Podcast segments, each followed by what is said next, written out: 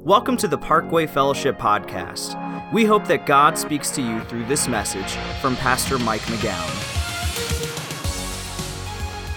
You know, my wife and daughter are on the front row, and they're really proud right now. Let's say that. oh, my goodness. You know, if you can't have fun in church, you know, that, that ought to be something wrong, right? So I'm so glad we can have fun in here. And uh, listen, today is the last message in our message series Stop, Collaborate, and Listen. And God has been doing some tremendous things in people's lives because after every service, literally this whole series, people have come up to me in the lobby and they've shared with me the stuff that God is doing in their lives because of what they have learned and what they're putting into practice. And God is doing some incredible things. He's bringing a lot of healing in people's lives in places where before there was only pain.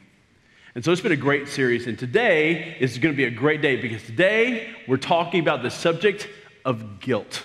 Talking about guilt. And to help us talk about guilt, we're going to use a Walkman. And uh, before we go any farther, I want us to take just a moment and I want us to give our stage team a round of applause for all the great props that they've come up with during this series. Haven't they been incredible? They've been unbelievable. And they're all volunteers.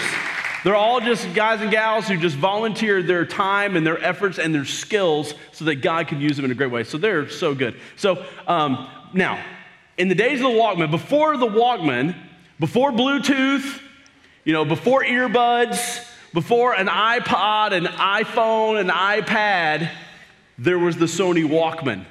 And now, prior to the Walkman, if you wanted to carry your music with you, your only option was to carry a big boombox on your shoulder and plug the cassette in and play it real loud, right? But then the Walkman came along and changed everything. I mean, I remember when I got my first Walkman way back when, when I was in junior high. And, uh, and I loved it because I could, not, I could not believe the sound that came out of those little speakers that were in those headphones. It was unbelievable. Now, I loved it. My parents hated it. And the reason they hated the Walkman is because every time when I would be having, when I had my music on and they would say something to me, my answer was always, huh? Okay, I'll be there in a minute. And like I would be yelling at my parents. And they did, that did not go down very well. And the reason I was yelling was not because I was mad or angry. I just couldn't hear how loud I was because I had those headphones on. So I figured out in a hurry that if I saw my you know, parents talking to me, like I need to take those things off and listen closely because the problem wasn't that I couldn't hear them. My problem was I couldn't hear me. You know what? Guilt is a lot like that. It's a lot like that because we can't hear what other people are saying to us because the guilt playing in our own ears is so loud. And when that's going on, we treat people differently. We don't respond to them like we would normally respond. And it changes every relationship. It changes relationships with our spouse, boyfriend, girlfriend, roommate, classmate, teammate, neighbor, coworker, friend, pretty much any relationship you can think of. It changes all of them because we don't respond like we would normally respond because we feel so guilty about something that we've done. And when we feel guilty, when we don't deal with that guilt, we tend to respond one of two ways. First way we tend to respond is we go into you know, like super please you mode.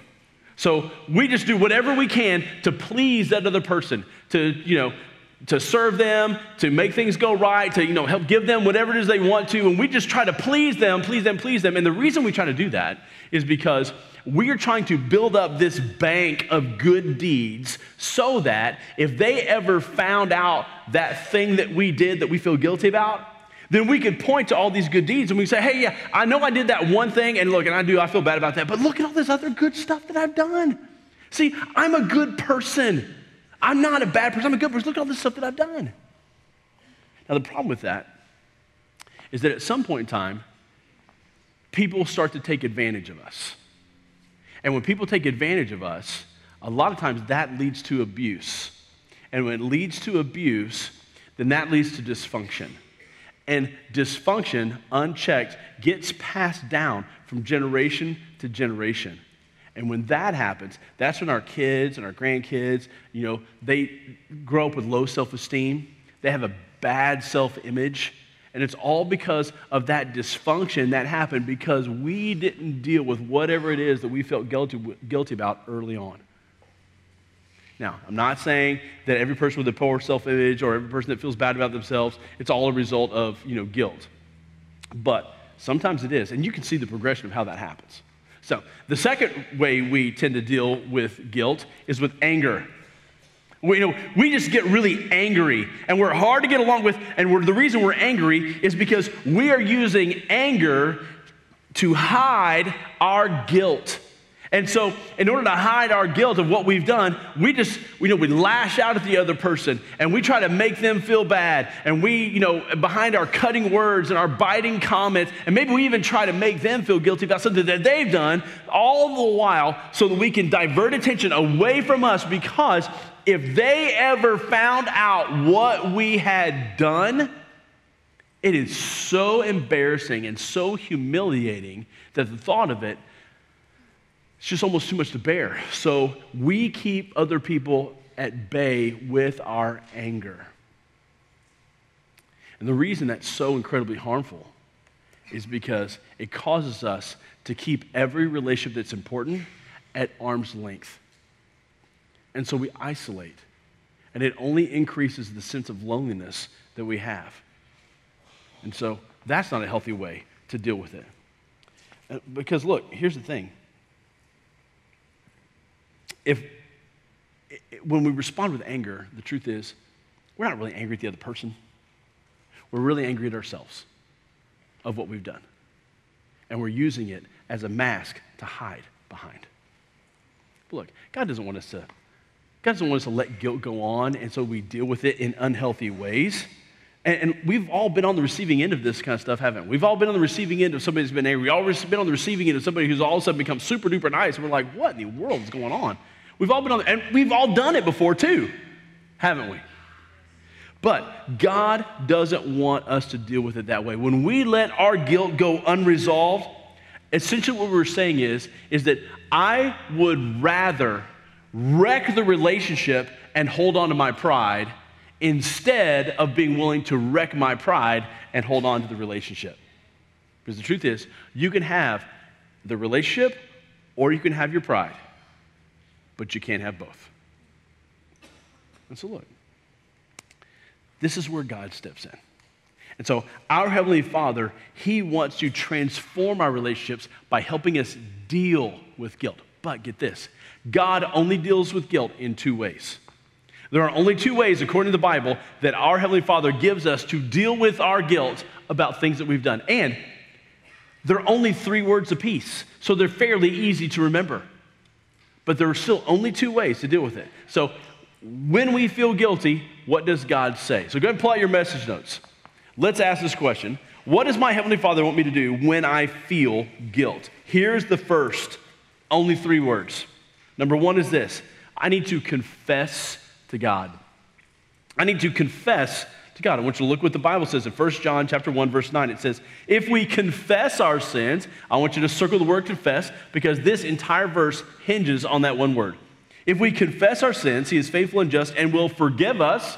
I want you to underline forgive us our sins and purify us, underline purify us from all unrighteousness." So, what is the one thing that God says that we have to do? Confess. And who do we have to confess to? To God, right. We've got to confess our sins to God. Now, I want you to notice that John, when he writes this, he doesn't say that we're supposed to ask God for forgiveness. Did you pick up on that? He didn't say we're supposed to ask God for forgiveness. I mean, like, did he just like write it down wrong? I mean, why would he say that? Well, here's why, and I want you to hang on and follow this, okay, because I don't want to lose you along the way. John is primarily writing to Christ followers here. So if you're a Christ follower, he says to you that you are to confess your sin to God. Why? Because when you ask Jesus Christ to come into your life to forgive you of all your sin and promise to follow him, Jesus has already forgiven you for everything that you've ever done. And when Jesus forgives you of sin, He not only has forgiven you for everything you've done in the past, He also forgives you for everything you're doing now in the present and everything you will do in the future.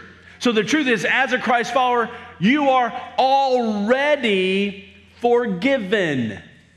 So he's not asking you to come back and beg him for forgiveness over and over and over and over and over again. And this is look, this is incredible news for us because first off, it means that we don't have to go through that cycle of, of, of asking forgiveness over and over and over and over again. And also it means that we don't have to wallow in our guilt because we're already forgiven for what we've done.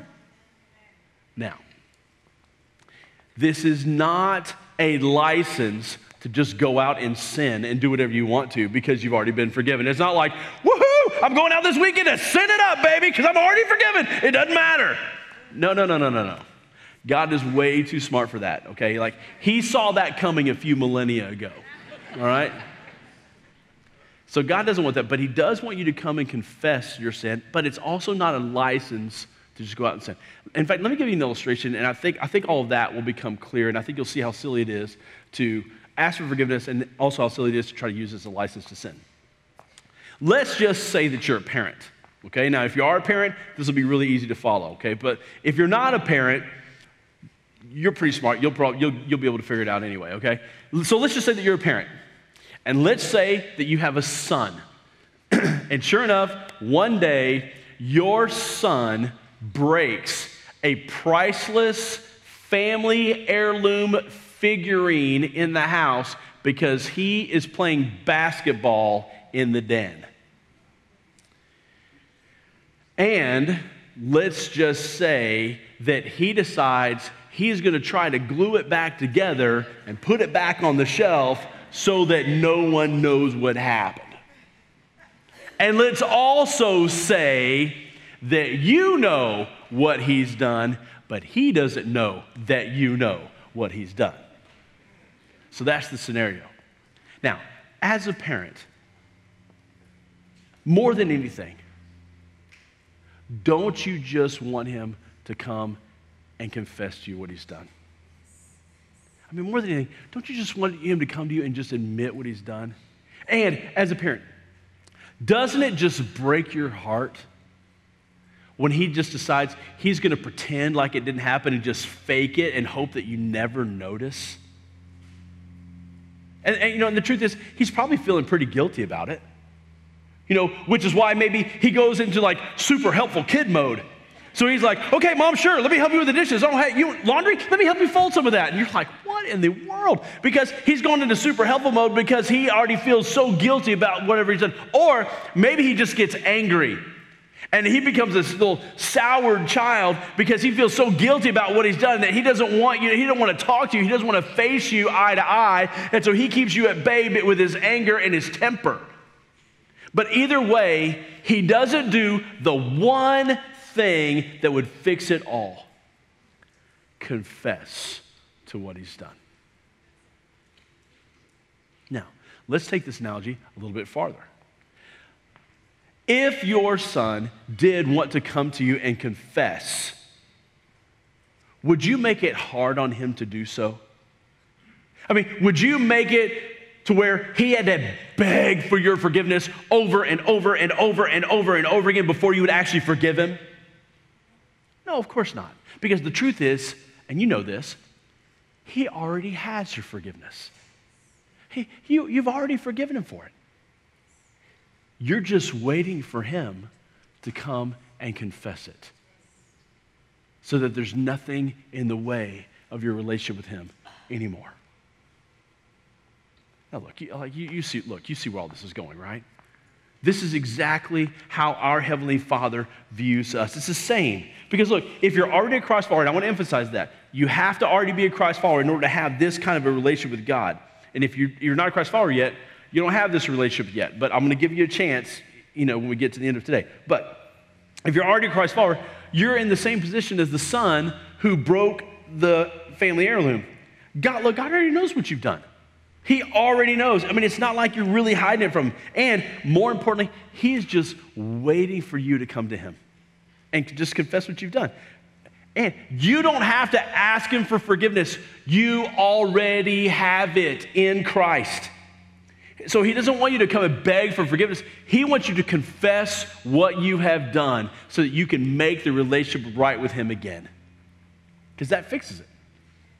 And when we confess, what does the verse say that God does?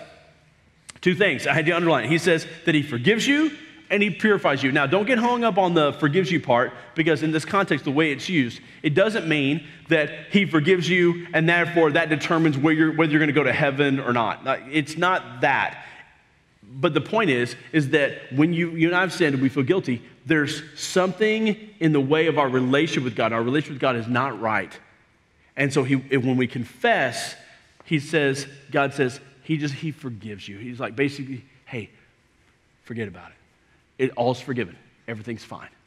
Because so there's nothing in the relationship any longer. That's what it's dealing with. It's the relationship with God. And it says that he purifies us. What that means is that he doesn't see you as guilty, and so therefore he will never bring it up again. You're clean, and everything's good. That's what God is saying. But it all hinges on forgiveness. And that's what he's asking us to do. And look, and I know some of that's you know really deep and it might take a little while to you know like process all of that. So let me just let me just make it simple. Here's what you need to do. Whenever you're praying, just set aside some time while you're praying to God to confess what you've done and ask him for strength to help you not do it again. Take some time and do that. And that keeps your heart clean and free of guilt. So, once you've done number one, then you can move on to number two. The second three word thing that God says to do is this number two, I need to admit to others. I need to admit to others. Look what the Bible says in James chapter 5 verse 16. It says, "Therefore, underline this part. Confess your sins to each other. Confess your sins to each other and pray for each other so that you may be healed. The prayer of a righteous man is powerful and effective. And I know what you're thinking. You're thinking, what? I mean, isn't it enough, like, just to confess to God? I mean, why do I have to go and, like, start confessing to other people? I mean, that introduces everything to a whole new level of awkward, right? Yeah, it does. But here's the thing if you want to be free of guilt, this is what God says you have to do. Let me tell you a story. in 1970, at Asbury College in Wilmore, Kentucky, there was a chapel service. They had chapel every day. There was a chapel service that was scheduled to last one hour. Well, that chapel service didn't last one hour. That same chapel service lasted just over one week. A week. And the reason it lasted a week is because during that chapel service, God's presence came down and so filled that chapel. Literally, no one wanted to leave. And so they didn't. And one of the things that prompted God's presence to fall so heavily during that chapel service was that the students of Asbury, Asbury College took this verse in James seriously. So during that chapel service, some of them felt so moved by God at the start that they went to other students and confessed things that they had done. They confessed to their professors that some of them had cheated on tests. They confessed to others that they had wronged them, that they had gossiped about them, that they maybe they had taken some revenge and you know and and that whatever it is that they had done to other students, they went to them, confessed it, and they did their very best to make it right. And I'm telling you, it changed the culture of the entire school. Oh, and you can go and watch all this. There's a short 37 minute documentary of what happened at Asbury College. It's on, on YouTube. Just go search for it. You'll find it almost immediately. It's a, it is so powerful. You'll be spellbound as you watch it, I promise. One thing that you'll see in that video is this. I'll never forget it. One of the young ladies at the college went to the president of the school and said, I don't know what to do. I said, okay. She said, I'm a liar. I lie all the time about everything. I lie so much, I don't even know when I'm lying. I, I don't know what to do. And the president said, Well, here's what you should do. He said, You should think of the last person that you lied to and go back to that person, admit what you lied about, and then make it right. And then once you finish with that person, go to the next person that you can think of that you lied to and do the same. And you do that until you've gone to everybody that you can think of. And she just looked at him and she said, I, I don't think I can do that.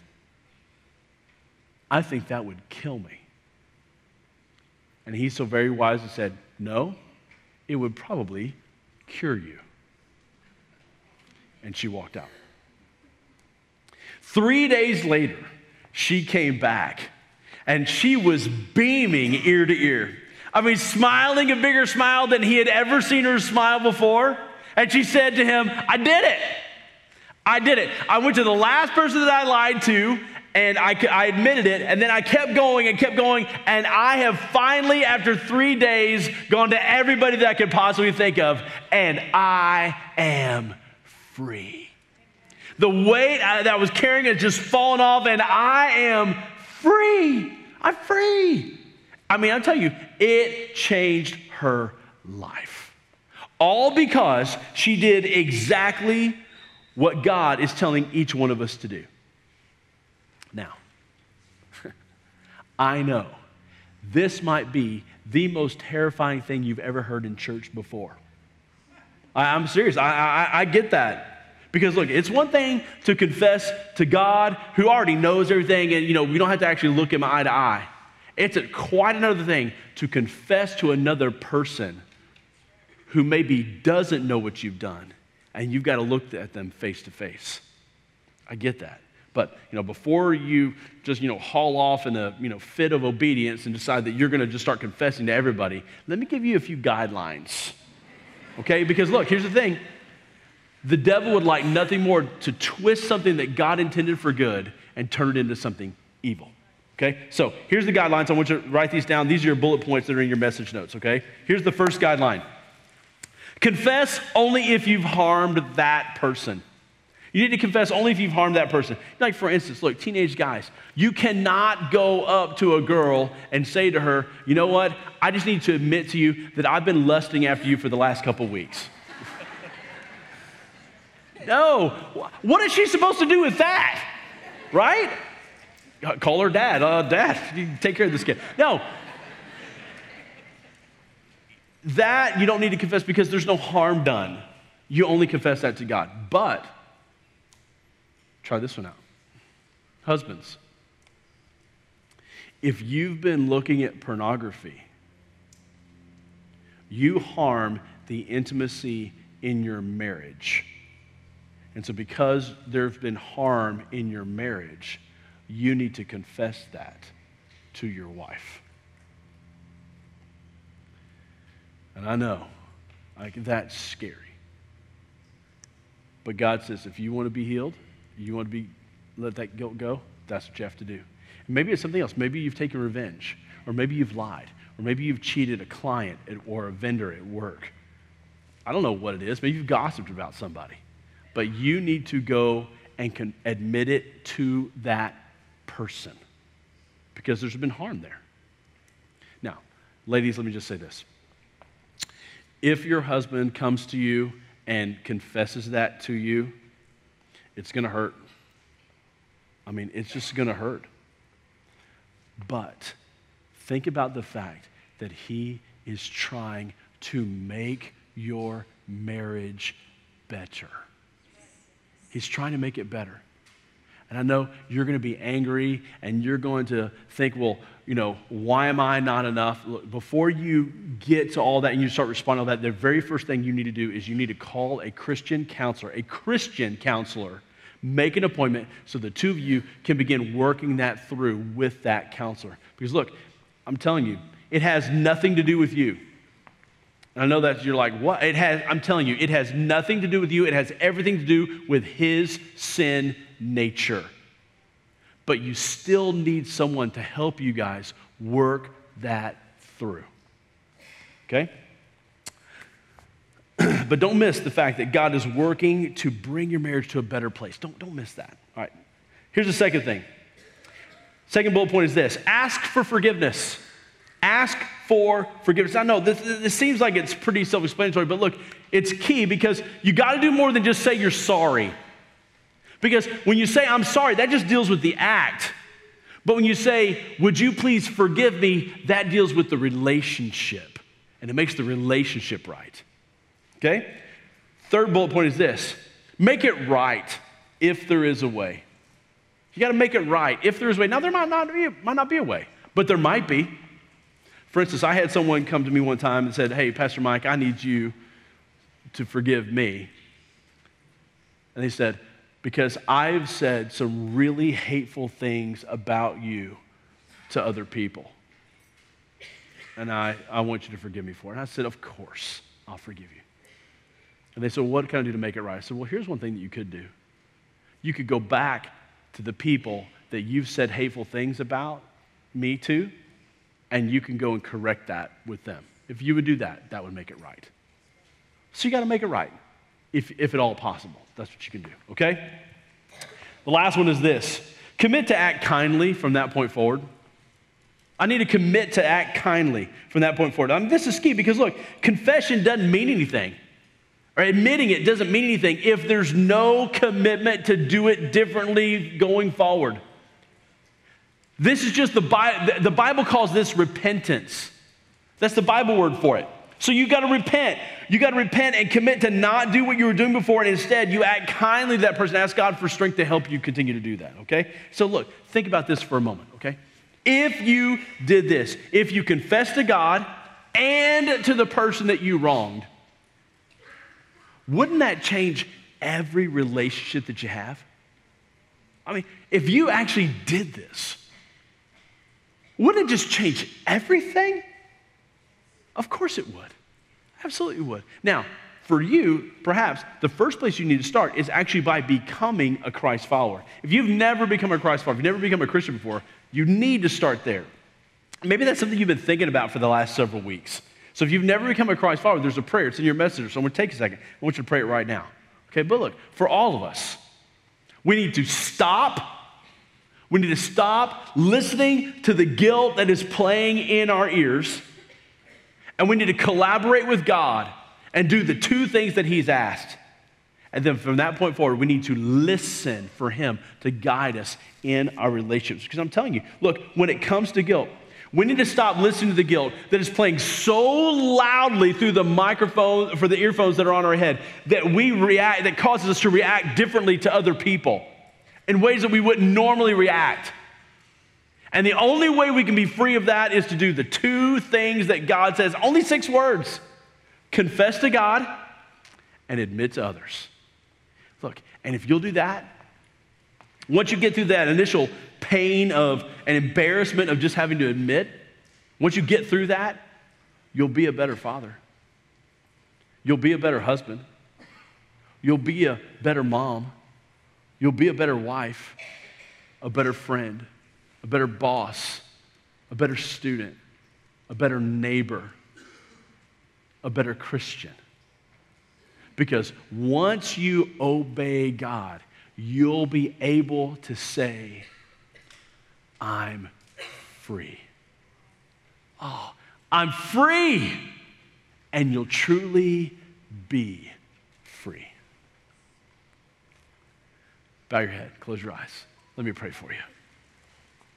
Heavenly Father, I pray for every single person listening right now that you would help them to be brave, that you would help them to be brave enough to trust you to do these two things that they would confess to you and that they would admit to others. And in so doing, oh Heavenly Father, you would not just make their relationships guilt free, but you would make every relationship in their lives better. You'd make them healthier because there's nothing standing in the way any longer. All those relationships would become deeper. So, whether it's a big thing or a small thing, God, give us the bravery to admit it, to confess it, so that we're clean and our relationships are healthy again. And bring us back, Father, next week so that we can learn more from you. And I ask you to do this all in the incredible name of Jesus Christ. Amen. Thank you for taking the time to listen to this message. For more information about Parkway Fellowship, find us online at parkwayfellowship.com. You can also download our mobile app for access to the most recent messages, video content, and much more.